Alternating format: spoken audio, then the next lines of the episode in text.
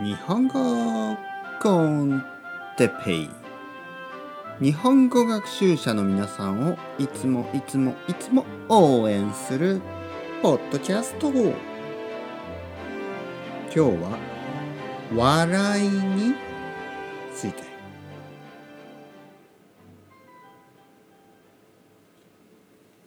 はい皆さんこんにちは。日本語コンテッペイの時間ですね。よろしくお願いします。元気ですか？僕は元気ですよ。今日の東京は晴れ、ね、晴れてますね。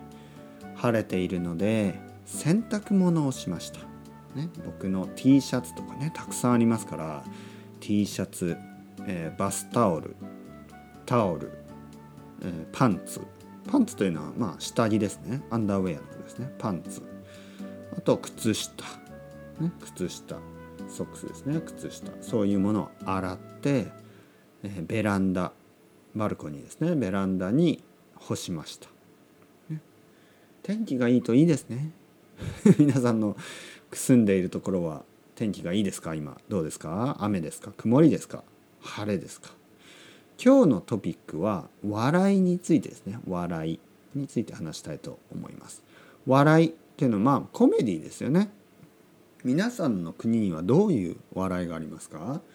お笑いはお笑いとかね笑いとかお笑いとか言います、えー、人気がありますか？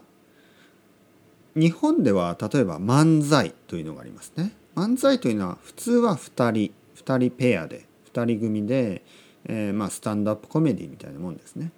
2人で、えー、話します。で日本語を勉強している人があの漫才を見てもちょっと難しすぎると思います。難しい。なぜかというとやっぱり笑いですね。笑いというのは一番難しいんですね。ネイティブでもまあまあネイティブがかあの楽しめるようにできているんですね。だからにあの勉強してる外国人の人ですね、えー、その外国語を勉強している人にとってはちょっと難しいかもしれない。まあ現に僕も、まあ、英語はねかなり分かります。えー、別にオバマのスピーチとかねもう今オバマトランプのドナルド・トランプの言うこととかほとんど分かります。だけどスタンドアップコメディはねまあまあ分かる分かりますよ。でも全部は分からない。うん、やっぱり難しいしかも早い、ね、時があります。なんでお笑いというのはですねもうあの最後ですね。本当に最後。JLPT で言えば、えー、5級4級3級2級1級 JLPT の1級以上ですね。それが笑い。笑いのレベルです。だからもし皆さんが日本語でね漫才ができるようになるとか日本語でコメディアンになるとかそれはすごいレベルだと思いますね、うん、頑張って日本語を勉強してお笑いがわかるように。ね。多分大丈夫。このままね続けてください。日本コンテッペを続ける。たくさん聞いてくださいね。日本語。